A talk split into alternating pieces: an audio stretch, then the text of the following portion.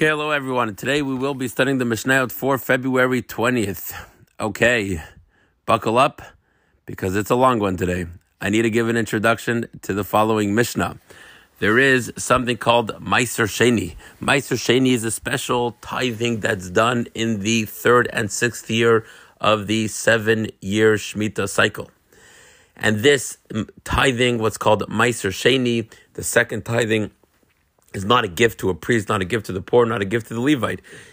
The Torah just commands, sorry, excuse me, the Torah commands that one bring this to Jerusalem. So you have your produce and you walk with it to Jerusalem and you eat it in Jerusalem. That's all you have to do. You don't have to give it to anybody else. Another option that one has, if let's say it's too arduous, uh, too difficult to bring it all the way to Jerusalem, what you can do is redeem it onto money, and then you bring that money and you spend it in the local, you know, you spend it by purchasing from the local vendors in Yerushalayim. Those are your two options with the Meiser Either eat the fruits themselves in Yerushalayim or redeem the value of the fruits onto money, bring that money to Jerusalem and spend it there. Okay. Now, two details that will be mentioned in our Mishnah today. One detail is that when you redeem it onto cash, one has to add a fifth of the value. So if let's say your produce is worth four dollars, you got to add a fifth when you redeem the value onto money. In this case, a fifth doesn't mean a fifth of four; it means a fifth of the final total. A little hard to explain. Uh, but the point is, if you're redeeming four dollars worth of produce, then you got to bring five dollars. Hence, you've added a fifth to the final amount. That's one halacha. Another halacha is that the Torah says in Kisavo that in the fourth and seventh year of the Shemitah cycle, right before Pesach, one has to make a declaration that they've taken care of all their gifts, most notably the Meiser Sheni. So that's the again declaration fourth and seventh year of the Shemitah cycle that I've taken care of all my obligations. Now, our Mishnah discusses something called Kerem Ravai or Neta Ravai. What's Kerem and Neta Ravai? These, this we know. A lot of people in America know that the first three years of a fruit tree, the fruits are forbidden to eat. Now, in the fourth year, they're permitted to eat. However, if your tree grew in Yerushalayim, in Eretz Yisrael, you would have to bring those fruits of the fourth year to Jerusalem or redeem it put it onto money, and then spend it on the local vendors in Jerusalem. So it's very similar to Meiser Sheni. Again, it's the fourth year of a tree planted in Eretz Yisrael, has to be brought to Jerusalem and enjoyed in Jerusalem, very similar to Meiser Sheni. This Mishnah discusses, does the law of adding a fifth when you redeem it apply to this tree or vineyard in the fourth year?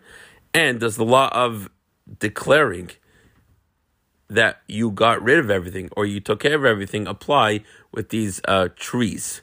Uh, so let's read the Mishnah. It says the Mishnah, Kerem Ravai. Again, this is the vineyard or fruit tree in the fourth year. Beis Shammai Omer. Beis Shammai says, Ein lo chamish. You do not have to add a fifth when you redeem it onto money. Ve'ein lo bior. And you don't have to remove it from your house before Pesach. Ubeisilo Omer Yeshlo. Beis Hillel says it, that no, the laws are similar first of all, we see that they're pretty similar already, and also he has what's called the Gzer Shavi. He matches a word that's used in the Parsha of Meiser Sheni to the Parsha of the tree in the fourth year. So it has the law that one has to get rid of it, you know, before the Pesach of the fourth and seventh year, and also you have to add a fifth. Beis Shammai Omrim, Beis Shammai says, Yeshlo Peret Yeshlo Ololos. Beis Shammai says the regular rules apply and a poor person can collect the peret, right? Those are the grapes that fell to the floor, and the rule of the undeveloped fruits the poor person can take. V'haniyim podim asma. Just the poor person has to know if he takes those fruits of the fourth year, he has to redeem it or eat them in Jerusalem. Beis Hillel Omer. Beis Hillel says no. Kulo lagas. Beis Hillel says no. These are all product of owned by Hakadosh Baruch Hu, owned by Hashem. That's how he treats it, and therefore um, anything that belongs to Hashem does not have to uh, one does not have to give a gift to the poor from that grain. That's the opinion of Beis Hillel. So again, just sort of to conclude, we're dealing here with the fruit and the fruit tree in the fourth year, a dispute between Becham and Beis Hillel whether the rules of redeeming, adding a fifth apply, and also there's a dispute whether the gifts to the poor have to given be given from this field in the fourth year. The next Mishnah gives a very exciting case.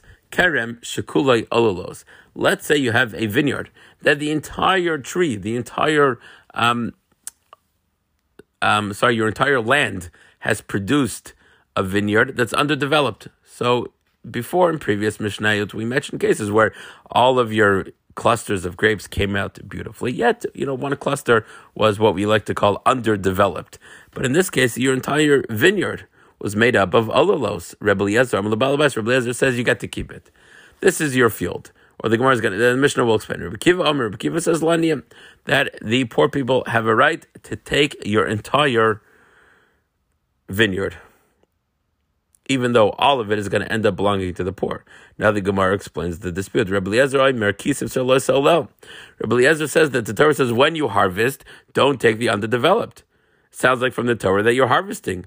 Well, in this case, you're not harvesting anything because they're all underdeveloped. In main batzir, minan elolos. If there's nothing for you to harvest, then there's no obligation to leave it for the poor. That's the argument of Rebbe Yezer. Amalei Rebbe Kiva. He has another pasuk. Rebbe Kiva says, "V'char lo The Torah just says, you know, matter of fact, your vineyard you shall not take of the ololos. It doesn't make any exceptions. Afilu kule olalos. It sounds like even if the entire vineyard is made up of olalos. I, if so, how could Rabbi Kiva understand the other pasuk? The other pasuk said, "Kisiv tsar lo salel." The Torah in a different place sounds like only when you're engaged in the harvesting. And in the underdeveloped grapes, the owner will not be engaged in the harvesting. Lomanema lo Sello. What does he learn out from there?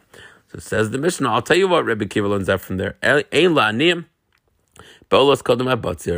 That Rabbi Kiva holds that the poor person could only collect the underdeveloped grapes when the owner begins to harvest. That's what he learns out from the fact that the Torah emphasizes the fact that a harvesting was taking place, not to teach you that the owner must be taking something for himself, and if not, then everything belongs to the owner. Rather, what the Torah is coming to teach you that the poor person could only collect the underdeveloped grapes after the harvest has begun. But before that, the poor person has no right to take it. Okay, that concludes our study of Mishnah for the day. As always, thank you so much for taking time out of your day to study some Torah. Hello, everyone, and today we will be studying the Mishnayot for Monday, February 21st, making our way through the last week of Mesachet Peah. We are up to the eighth Mishnah of the seventh chapter. The Mishnah says like this: Hamakdish karmo achlo naduba ha'alolos. Right, something we've mentioned a few times throughout this Mesachta, that temple-owned property is, is exempt from giving gifts to the poor all gifts, whether it's fallen produce, whether it's the shechacha, whether it's the leket, whether it's the peret, all forms of gifts to the poor are exempt when it's owned by hektish, again, temple owned property. So let's say you sanctified your field, and on the field there were underdeveloped grapes. Do we say that since you sanctified it, the poor person can't collect it? Or do we say, no, it already grew, it's like already underdeveloped, and I guess no chance of changing. So then the poor person, you know, has already has rights to it. So says the Mishnah depends. Hamakdish achlo nodu bahalos. If you sanctified the field before you were aware of the underdeveloped clusters, then the poor person cannot collect it. However, but once the owner becomes aware, the these grapes, again, the underdeveloped grapes, belong to the poor people. Rabbi Yossi Omer, Rabbi Yossi says, okay, even if we say that the poor person can collect the underdeveloped grapes because the owner already knew about it, and once the owner knows about it, it seems like at that point we consider it to be owned by the poor person, says Rabbi Yossi, it still might have grown a little bit further.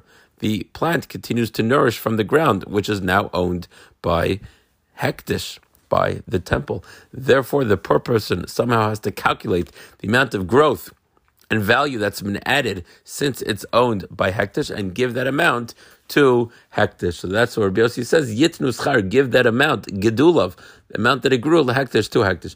Ezu shecha ba'aris uh, sort of a different conversation. What is shechicha with an aris? What is an aris? So aris is a trellised vines. Hope I pronounced that correctly. These are vines that spread across an entire wooden frame. So the Mishnah wants to know that since they're all sort of connected, intertwined with one another, when is it considered shechicha? So because even if you pass it a little bit, let's say you walk three feet into this wall of vines, well, the first two feet are still attached to the further vines down the wall. So says the Mishnah, if you're not able to reach out to those vines, you've already passed it that far. In other words, it's out of your arm's length, then it belongs to the port, even if it's attached to the vines at the end of this frame. Ubira gulios, mishayaver hayemena. And what about vines that spread out on the ground? So in this case, says the Mishnah Mishayavar Hayimena. Here, once the farmer passes it, even if he's still close enough to stretch out his hand, it's still considered shechacha, sort of like every other instance that we had shecha. Once you pass it and you don't harvest, then it belongs to the poor person. Okay, that concludes the seventh chapter. Now we will begin the eighth chapter and final chapter of Mesachet Peah. Says the Mishnah, Meimata kol adam mutar beleket. The Mishnah says like this that we know that the fallen produce on the ground belongs to the poor people. But let's say, you know, they're not coming around. Enough time has, you know, lapsed to give opportunities for everyone to collect. Do we say that there comes a point in time where everybody has permission to collect from the fallen produce? Says the Mishnah, when the really old people have made their way through this field and they did not take this, then everyone can come and collect. The assumption being that the old people come the last, as they are generally the slowest. What about the underdeveloped, you know, grapes? What happens then? says the Mishnah, after the poor people have had enough time to come twice. If they've come twice and they still didn't take these clusters, then anyone can come and take it. Now, in this case, it was not dependent on the elderly people coming because apparently people are especially fond of grapes and thus even the elderly make sure to come early to collect from a vineyard. So as opposed to the leket or the fallen grain where we said the old people are the last and once they're done, then it's a free for all when it comes to the grapes elderly people make sure to be there right away from the beginning. So as long as we give opportunity for the poor people to come twice, after that it belongs to anyone. Ubezesa, when it comes to olives, says the Mishnah Mishater Shnia. After the second rainfall, the second rainfall takes place around a month after the conclusion of Sukkot on the 23rd of Cheshvan.